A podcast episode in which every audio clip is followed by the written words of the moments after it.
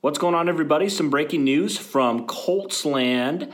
Uh, the Colts just announced that they agreed to a one year, $25 million deal with quarterback Philip Rivers. Uh, Rivers is 38, so a one year deal kind of makes sense there. Uh, as far as you know, the Colts and Rivers front, um, you know, there's obviously a lot of factors into Rivers' 2019 uh, not so good season where he turned the ball over a lot, but I kind of look at this move as potentially just a stopgap solution. Um, to me, you know, I think that it indicates that you probably try to move Jacoby Brissett because if you do, you save you know a lot of money. You save over ten million dollars if you do indeed trade Brissett, and you don't have to eat any of that cap. Uh, and also, it would indicate to me that the Colts are probably looking to address the quarterback position and try to find that quarterback uh, in the top, one of the with one of their second round picks there.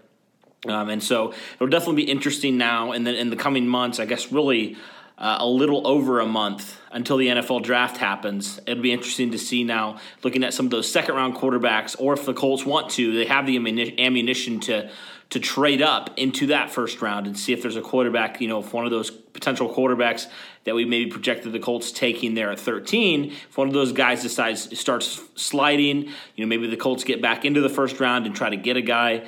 Uh, but there's certainly a lot of options for what the Colts can do. But right now, they, they address an immediate need. They sign Rivers. Uh, Rivers is just one year removed from a really solid season. Uh, obviously, last year he had a lot of turnovers, a lot of interceptions, um, and that that can be credited to a lot of different things. Uh, you know, certainly the offensive line for the Colts is a lot better than the Chargers' offensive line, and so there's just a lot of factors into that. We'll be breaking this down like we did yesterday uh, with the DeForest Buckner news. We'll be breaking that down here in a few hours. Uh, Andrew, myself, and potentially Derek. I'll let you know on that. Uh, but you know, big news for the Colts. We kind of this kind of had been in the works for a while. Um, we'd been kind of thinking maybe the Colts would be interested. He had been projected basically all offseason for the Colts to sign Rivers, and now they make it official with a one-year, twenty-five million dollar deal uh, for the Colts and Philip Rivers.